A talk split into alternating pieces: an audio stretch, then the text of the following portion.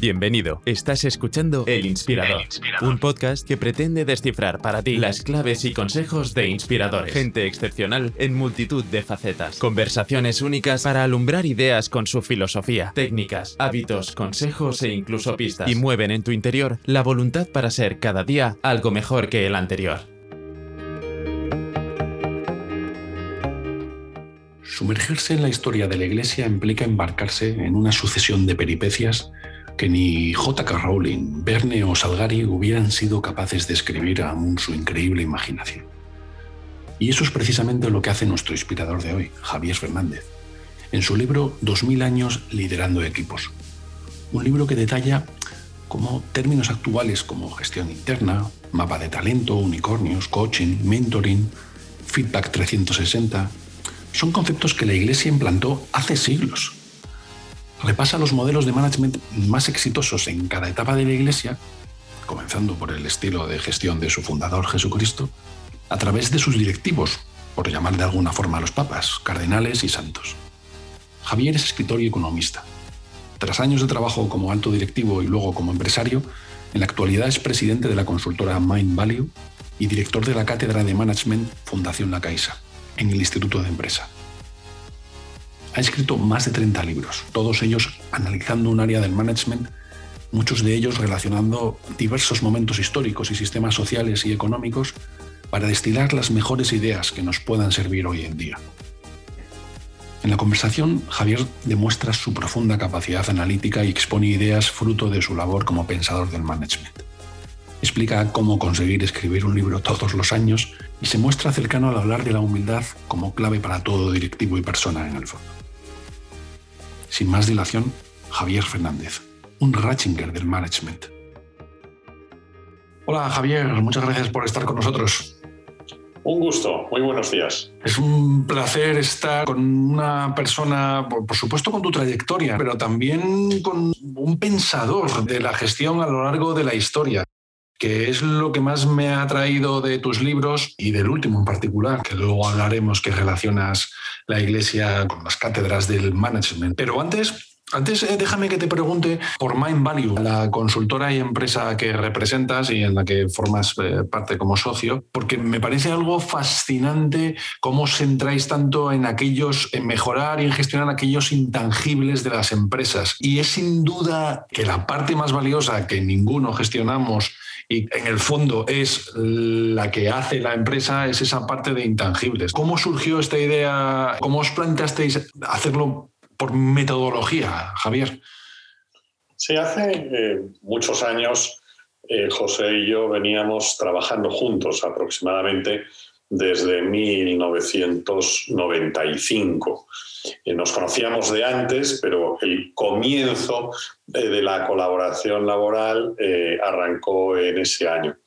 Nos planteamos una alternativa para, eh, para nosotros. Eh, consideramos que en esta vida o piensas o gestionas. Quizá hay gente muy capaz eh, que está habilitada para ambas funciones, pero nosotros teníamos que optar entre pensar o gestionar. Y consideramos que había muchísima gente, nosotros lo habíamos hecho precedentemente, eh, que gestiona, hay brillantísimos directivos y, sin embargo, en muchos sectores, y en concreto en el nuestro, el del management, el de la gestión de organizaciones, hay menos gente dedicada a la investigación aplicable. Eh, hay mucho teórico, mucho catedrático universitario brillante eh, que se dedica a la reflexión, muchas veces conceptual, pero muy pocos que con experiencia directiva eh, sean capaces de seguir reflexionando para aplicar eso a la toma de decisiones. Y ahí vino nuestra decisión. Cuando arrancamos la empresa a comienzos del siglo veintiuno, optamos por dedicar muchas horas a la investigación para luego ofrecer, en la medida de lo posible, y a los comités de dirección y directivos interesados, esas reflexiones extraídas de nuestra investigación aplicada. Uno de, las, de los lemas o de la estrategia fundamental de la empresa he leído es aprender a gestionar en, en volatilidad, en incertidumbre, en complejidad, en ambigüedad. Nada mejor que esta época para ser capaz de navegar en la incertidumbre. Durante el último año, la incertidumbre a los que nos hemos sometido las empresas ha sido increíble. No sabíamos metodología, no sabíamos si íbamos a poder abrir, si no íbamos a poder abrir, no sabíamos cómo los empleados iban a reaccionar. ¿Habéis notado muchas consultas? ¿Habéis notado que esto realmente ha generado una necesidad de, de formación y de profundidad en la incertidumbre? Eh, vamos a ver, yo parto de la idea eh, compartida con mi socio, con José Aguilar, de que eh, por épocas vivimos en certidumbres ficticias, quiméricas, y en otros momentos mmm, nos desarrollamos en incertidumbres conscientes. Esto es lo que ha provocado esta pandemia, lo mismo que causó la crisis de dos mil nueve. No hay momentos tranquilos en el desarrollo. Otra cosa es que en una etapa determinada de nuestra existencia, por ingenuidad, por exceso de confianza, pensemos que todo está ordenado y encauzado. Eh, yo recuerdo hace unos cuantos años, cuando tuve otra empresa, una empresa de vending, que eh, en un momento en el que considerábamos, mi socio de entonces y yo, que estaba todo eh, sólido, habíamos lanzado eh, unas franquicias de gran éxito por España. Eh, consideramos que en aquel momento estaba todo encauzado, todo encajado, pues aparecieron dos empresas muy grandes con una capacidad inversora que nosotros no teníamos y nos adelantaron por la derecha y por la izquierda. Eh, bueno, eh, la incertidumbre está siempre presente. A nosotros nos siguió yendo muy bien porque no perdimos el carril, pero eh, no hay eh, en la vida del hombre circunstancias en las que uno pueda decir ya he llegado, ya he consolidado. Esto por lo que hace referencia a la primera parte de la cuestión. En la segunda es evidente que en momentos de complejidad particularmente aguda como esta en la que estamos viviendo, pues hay directivos que han acudido a nosotros precisamente para buscar esos referentes, y en estos meses bastantes presidentes de compañías, directores generales, miembros de comités de dirección han acudido a nosotros, eh, a veces con una única petición, es decir, oye, ¿me puedes, nos puedes explicar otras circunstancias semejantes en la historia y cómo han salido de esto? Eh, de hecho, ahora mismo tengo comprometidas varias intervenciones, tanto para España como para países de América, en este punto, es decir, para explicar sencillamente cómo esto que nosotros estamos viviendo no es original, no es novedoso. Ha habido muchos momentos en la historia en que nuestros ancestros han tenido que transitar por periodos muy semejantes y qué es lo que han hecho para salir triunfadores. Estoy totalmente de acuerdo con lo que decías, en el que no hay momento, por llamarlo de alguna forma, tranquilo en la empresa, ¿no? No ya a nivel personal, pero no hay momento tranquilo. Uno de los accionistas siempre dice, cuando no tenemos problemas nos los buscamos, porque es cuando estás tranquilo y demás que dice, bueno, pues ahora voy a crecer o ahora voy a añadir un, un nuevo área. Entonces te creas el problema y, y es verdad que siempre estás manejándote en la incertidumbre. Escribes un libro al año. ¿Cómo lo haces? O sea, ¿cómo lo haces para escribir estos libros con esta profundidad, con este nivel de investigación, con esa extensión? ¿Cómo consigues organizar? Eh, vamos, lo primero es agradecer a la Fundación eh, La Caixa estos últimos seis años, desde que, por indicación de Isidro Fainé, se creó la cátedra de Fundación La Caixa en el I E, en el Instituto de Empresa, una de las escuelas sí. de negocios más prestigiosas del mundo. Y el, la motivación de Isidro es porque él conocía mi obra y quería eh, proporcionarme los medios para poder seguir trabajando y profundizando en estas aportaciones al management. Eh, por tanto, la explicación de los últimos seis años es la Fundación eh, La Caixa, que me permite dedicar un tiempo relevante a estas obras. El último de los libros, del que ahora hablaremos, entiendo, dos mil años liderando equipos, me ha supuesto no menos de tres mil horas de investigación, con viajes a lugares claves, archivos, bibliotecas, para poder ofrecer pues, un producto eh, al que se han referido de manera laudatoria desde el nuncio de la Iglesia en España a diversos obispos, pasando por catedráticos que me han escrito y por bastantes directivos que lo han leído y han dicho, oye, me está ayudando para mi toma de decisiones. Por tanto, hay una parte eh, relevante en Fundación La Caixa y, por otra parte, yo aprendí de mi padre, en paz descanse, que el tiempo hay que eh, vivirlo con intensidad. Él eh, se dedicaba al mundo de la auditoría, de la contabilidad, fue uno de los pioneros en España de estos ámbitos, y él me decía que cuando sus compañeros le preguntaban por el truco, por el secreto de su capacidad de producción, él escribió medio centenar de libros de auditoría antes de que existieran las Big Four en España y tenía una empresa y era catedrático. Él explicaba que en eh, el año hay cincuenta y dos fines de semana y que no es necesario dedicar esos ciento cuatro días al ocio, que muy bien uno de los dos días o día y medio se puede dedicar a seguir trabajando, con lo cual él tenía una ventaja añadida de entre cincuenta y cien días por la dedicación de los fines de semana. Yo, que tengo familia también, tengo hijos, dedico parte de mi tiempo a mi mujer y a mis hijos, pero también, incluso el fin de semana, empeño eh, unas cuantas horas para poder seguir investigando. Y has escrito libros, por ejemplo, el de la Iglesia, por ejemplo, de Roma, Gre- Grecia, los Tercer Reich, comunistas, egipcios, templarios, todo, todo enfocado desde un punto de vista del management. ¿Quién a grandes rasgos te parece que reúne mejor unas condiciones para el management de hoy en día? ¿Quién aporta mejores ideas? Eh... Yo apostaría por mi última obra, por dos mil años liderando equipos. Sí. Este es un proyecto que añoraba hace eh, muchos años, pero tenía que encontrar el momento para dedicar de todas esas horas a esta investigación.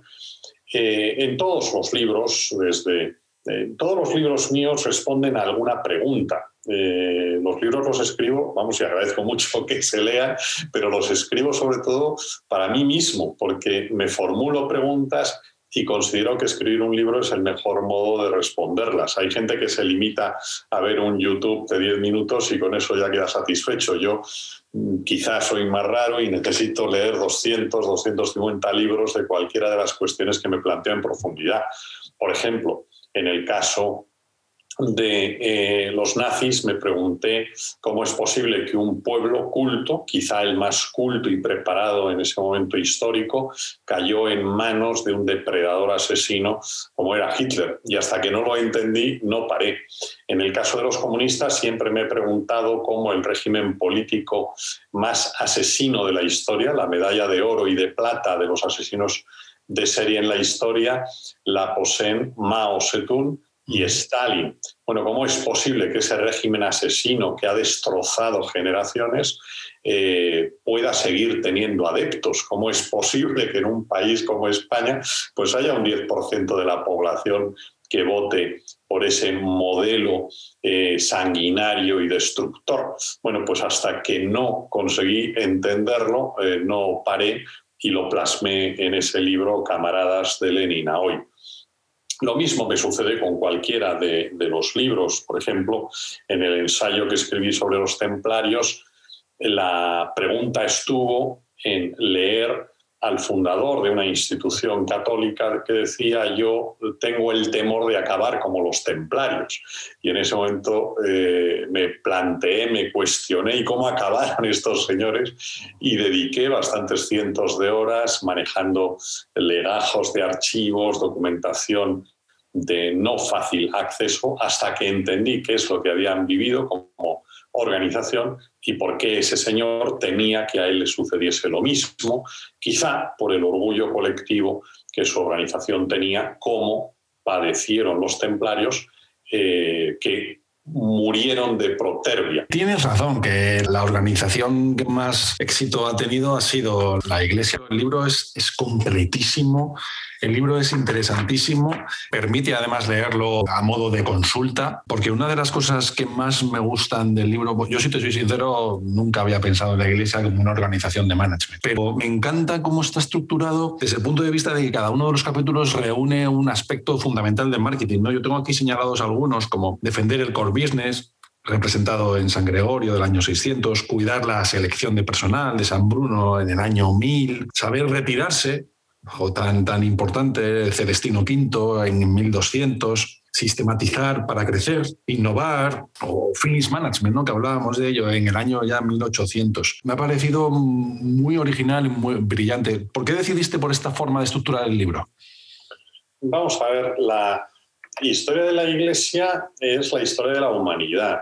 Eh, en cada época histórica, desde el año cero del nacimiento de Cristo hasta nuestra época, muchas de las mejores cabezas han sido convocadas por la Iglesia Católica. Durante largas etapas de la historia, prácticamente en su totalidad, la Iglesia ha sido el Silicon Valley eh, del conocimiento, de la técnica, eh, por mucho que algunos indocumentados o sencillamente mentirosos pretendan otra cosa, eh, quizá por ignorancia o tal vez por mala fe.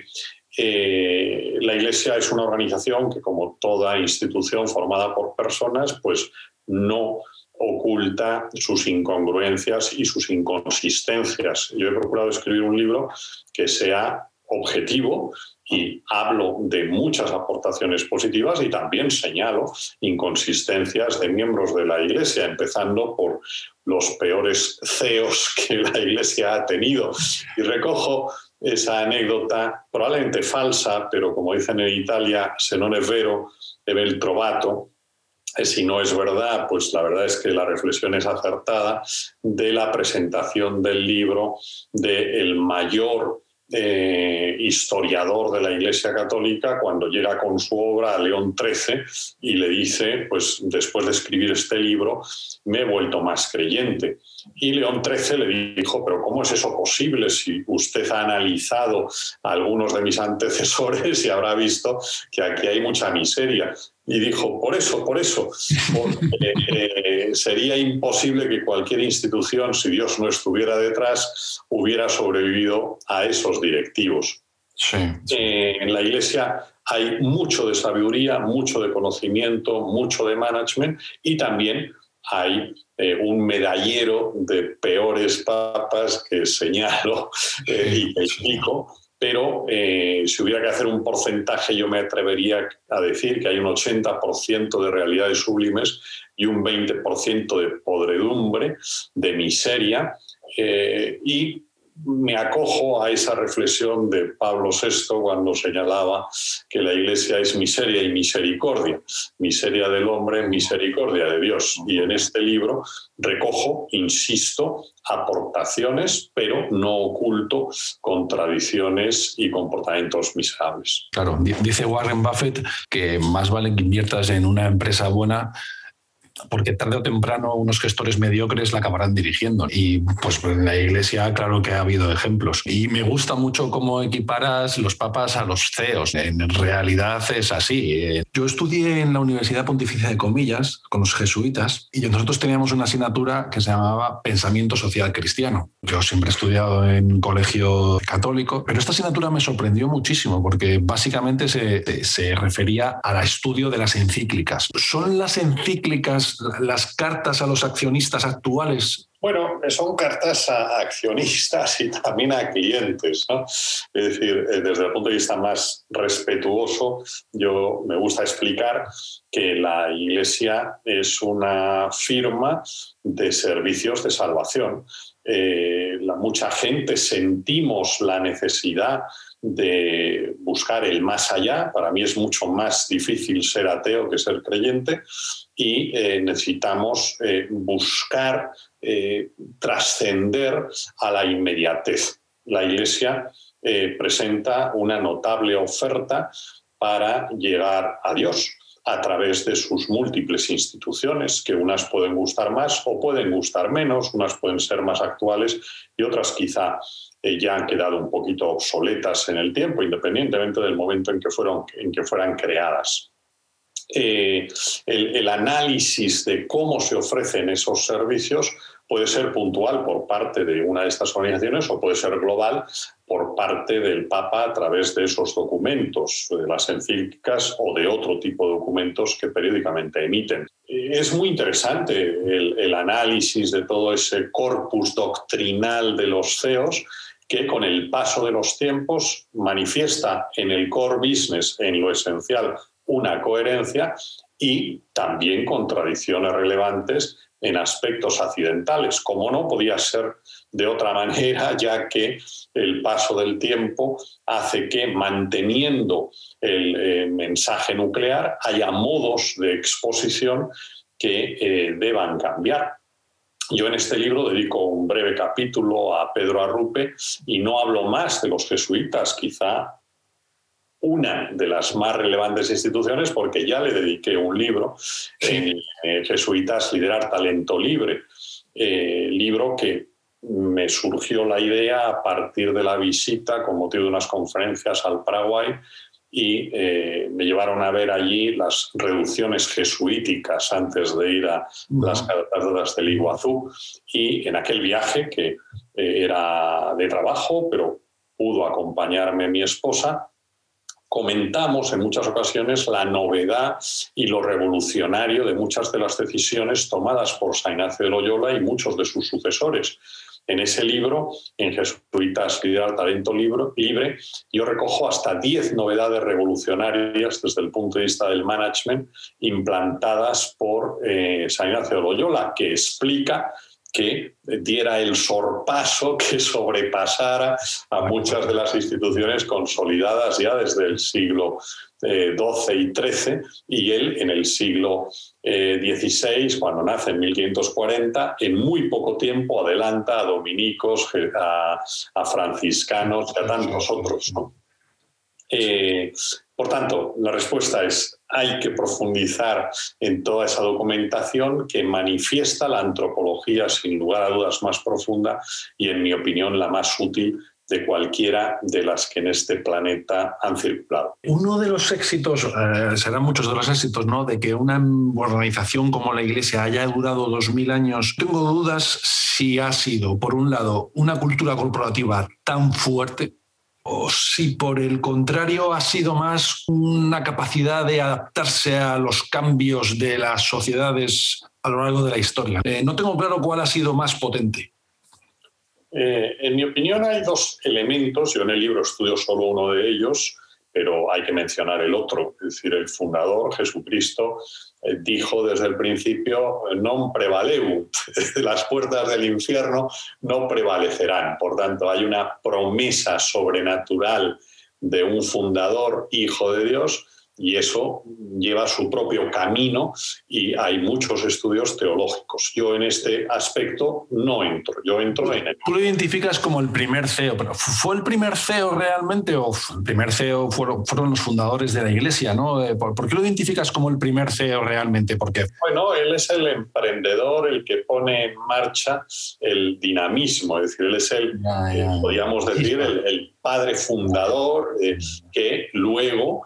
ya a través primero de San Pedro, con la complementariedad apasionante de San Pablo. Y es muy interesante analizar en detalle las disputas que uno y otro tuvieron, porque en la Iglesia ha habido mucha discusión sobre el core business y sobre su plasmación ya desde San Pedro y San Pablo, ¿no? Sí. Pero bueno, volviendo a, sí. a la cuestión anterior, yo considero que uno de los motivos del éxito de la Iglesia es su capacidad de admitir diversidad. Es eh, realmente sorprendente y admirable eh, ver desde eh, cómo se sienten católicos misioneros en el Amazonas o en la, eh, en la tundra keniana a gente que vive en, en Londres, en Madrid o en Barcelona, por mencionar dos ciudades españolas, ¿no? Yo creo que hay una capacidad de mantener el aspecto nuclear con una eh, apertura a modos de expresión absolutamente diversas. Y esto es quizá lo que engrandece a la Iglesia y a muchas de sus instituciones, volviendo a mencionar los jesuitas. Eh, en, en la historia de los jesuitas, yo he leído unas cuantas, quizá la que más me impresionó fuera del propio André Gavier. Eh, es, es sorprendente encontrar jesuitas que están eh, en el avance de los anglosajones eh, por eh, las estepas norteamericanas. El, el padre holandés jesuita que sirve de traductor a, a los anglosajones que están luchando contra las tribus, tribus indias, o encontrarte jesuitas que están en las reducciones eh, paraguayas pasando por cabezas extraordinarias Eh, en la Universidad de Comillas. Yeah, la diversidad de exposición eh, yo creo que hace grande a las instituciones y a la Iglesia en su conjunto. Y por contra, organizaciones que son más pequeñas, que quieren eh, convertir todo en rígido, pues duran menos en el tiempo, porque el mundo es plural, el mundo es diverso y hay que ser capaz de mantener un núcleo eh, siendo muy comprensivo en las manifestaciones. Haces un análisis, por, por traerlo más a nuestros días, muy bueno de Juan Pablo segundo, muy bueno. No analizas el último papa y lo argumentas muy bien desde el punto de vista de que hay que mirarlo con perspectiva, y estoy, estoy contigo. Pero sí analizas muy bien a Benedicto, porque yo creo que es uno de, los, de las figuras más importantes de nuestros últimos tiempos, que va a pasar a la abstracción por razones lógicas al haber dado un paso atrás. Pero yo, sin embargo, le tengo un aprecio y una, y una estima intelectual muy alta. Tú le hablas, cabeza y corazón no aseguran capacidad de gobierno. ¿Crees que realmente no tuvo esa capacidad? ¿Por qué no triunfó ese tipo de liderazgo en la Iglesia? Eh, vamos a ver, Benedicto dieciséis, yo le tengo una admiración intelectual impresionante. Había leído gran parte de su obra antes de que fuera nombrado sí. papa. Sí. Y, y me parece un hombre de una profundidad realmente espectacular. Eh, leyendo una de sus sucesivas autobiografías, eh, me provocaba admiración que cuando él es nombrado decano, manifiesta eh, su, mm, no incapacidad, pero sí su temor a ejercer bien ese puesto de gobierno. Para mí eso es sublime, es decir, como una cabeza extraordinariamente bien formada, con un dominio de idiomas, con unos libros realmente profundos, rigurosos, a la hora de tomar decisiones, incluso dentro del ámbito de una facultad, se siente sobrepasado. Cuando él es nombrado papa, es consciente de que aquello le supera, y para mí eso no dice nada en su contra, sino todo lo contrario, dice mucho de su humildad, de su capacidad de situarse, como en su momento hizo Celestino quinto en el siglo trece, como trata en uno de los capítulos, su más directo referente en el tiempo, el fundador de los celestinos. Eh, para mí, Benedicto dieciséis pasará a la historia, pasará a la historia como un hombre profundo, riguroso, estudioso, y también como un hombre valiente. Yo, cuando hablo con un C E O que va sobrado, con alguien que considera en una nacional o multinacional que lo suyo es sencillo, eh, lo que reflexiono es menudo inconsciente. Y eso me pasa con algún político contemporáneo de triste presencia habitual en los medios de comunicación, que cuando le veo que toma decisiones con una frivolidad inconsistente, digo, pero este personaje, además de peinarse y cortarse el pelo, ¿no podría también tener un poquito más de rigor, de profundidad, ser un poquito más serio? Porque eh... humildad. Yo, yo creo que lo que has dicho es humildad, porque lo que algo es Ratzinger es... Es humilde, es humilde para reconocer cuál es su capacidad y cuál no. Y eso es muy, muy, muy sublime, como decías. Entonces sí, no nos, falta, nos falta bastante humildad a muchos de nosotros y a muchos políticos que mencionabas. ¿eh? Eh, sin ninguna duda. Eh, la humildad para mí es un elemento imprescindible para un directivo y quien no es humilde pues no debería tener un cargo de gobierno. Esto se expresa en latín desde hace muchos siglos con esa expresión que también recojo en la obra, nolentibus datur, no ha de darse el gobierno a quien está empeñado por tenerlo.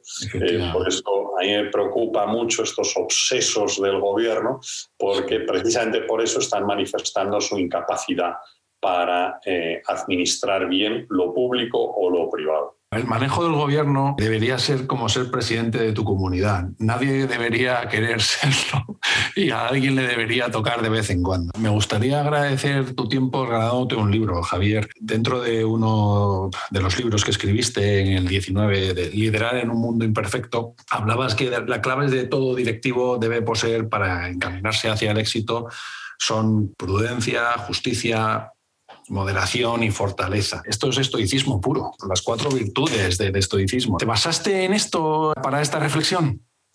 Bueno, son anteriores al estoicismo. El estoicismo las recoge, pero estas eh, cuatro virtudes se encuentran en eh, Aristóteles, en la Ética a Nicómaco. Yo sí, sí. hace años hice una versión actualizada sí. de Ética a Nicómaco porque consideré que la tra traducción y adaptación realizada por la esposa de Julián Marías y firmada por él, eh, se había quedado un poquito obsoleta y dediqué bastante tiempo a hacer esa nueva edición de Ética a Nicómaco que se publicó en la editorial eh, Liz.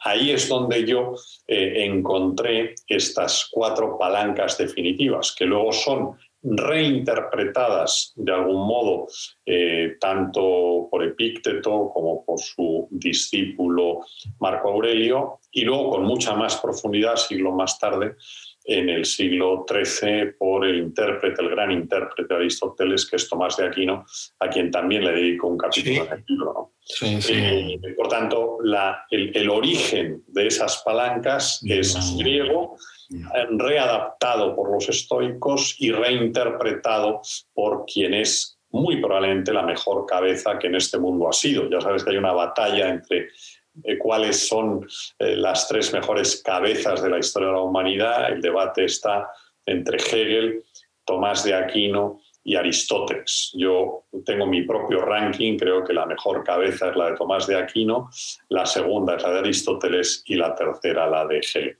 El estoicismo caló hace años, ahora además con este auge que está retomando, y Marco Aurelio pues es, un, es un referente, por supuesto en su origen Epícteto, pero Marco Aurelio para mí sentó, sentó unas bases importantes. Hay un autor americano, Ryan Holiday, que ha escrito varios libros que no, no estaban directamente referenciados al estoicismo, pero eran estoicismo puro. El ego es el enemigo, la quietud. Y recientemente ha publicado hace unos meses un libro que me ha encantado. Este sí quita la, la cortina totalmente y lo llama La vida de de los estoicos, el Life of the Stoics, el arte de, de vivir desde Zeno hasta Marco Aurelio, pasando por, y hace una reflexión de muchos de los estoicos. Pues te lo agradezco muchísimo porque sí. había oído hablar de este libro, pero no lo tengo, por tanto, ah, sí, eh, muy bien. Entra fenomenal. Muy bien. ¿Y has leído algo más de Ryan Holiday o es el primero que vas a leer? No, he leído alguna parte de su obra. Sí, sí. Eh, La verdad es que la referencia de Marco Aurelio es siempre valiosa porque el eh, emperador filósofo escribió en sus meditaciones algo realmente excepcional. Es decir, alguien que está al mando de eh, casi ciento veinte mil soldados, tenía en aquel momento las legiones romanas, ¿no? Está en expansión. Sí. Eh, es un momento apasionante de la historia de Roma, tal como recojo en Roma es para directivos, sí. que este personaje tenga tiempo de recoger sus reflexiones me parece realmente excepcional. Y también es un personaje que, como todos, eh, tiene sus incongruencias, porque él que dedicó tanto tiempo a formarse y a formar, sin embargo, no fue capaz de preparar a un digno sucesor mm. y eh, su hijo Cómodo pues es una de las mm. vergüenzas en la historia de Roma. Quizá hubiera debido compatibilizar mejor su vida profesional y su vida personal y haber dedicado un poquito más de tiempo a sí, Cómodo. Sí, sí, sí. Pero todos arrastramos eh, incoherencias. Nadie se libra, sí. ni siquiera Marco Aurelio. Nadie, nadie. Hablábamos antes de humildad, Quizás lo que más llama la atención de Meditaciones, aparte de muchas reflexiones, es una muestra de humildad. Es como una de las personas más poderosas de la historia. En el fondo, en su cabeza, era un muy humilde y reconocía sus limitaciones, reconocía la brevedad del tiempo, la frugalidad de las, de las adulaciones. Muy humilde. No sé si todas las diarios de otros grandes líderes con poder reflejarían la misma humildad. No, sin duda, no. Eh, en, en el en libro yo recojo un capítulo eh, sobre Pío Segundo, que es el único papa que ha escrito sus memorias siendo papa. Eh, es un libro que lleva por título Yo fui papa.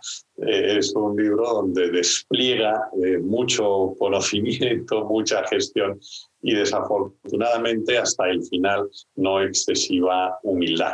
Eh, la humildad es la verdad, decía la mejor literata española de la historia, y eh, sin duda es una de las habilidades, una de las virtudes de más difícil consecución. Se ha repetido muchas veces que la soberbia de cada uno de nosotros no fallece hasta al menos dos o tres días de que cada uno de nosotros lo hayamos hecho. Es todo, es todo un reto este esfuerzo por eh, no creerse de la pata del Cid, entre otras cosas porque ninguno de nosotros somos nada eh, especial. Ha sido un placer hablar contigo, Javier. Muchísimas gracias por tu tiempo. Álvaro, eh, muchísimas gracias por en fin, haber pensado en mí para, eh, para esta conversación, y encantadísimo de haberla mantenido. Muy bien, hasta la próxima. Gracias. Hasta luego.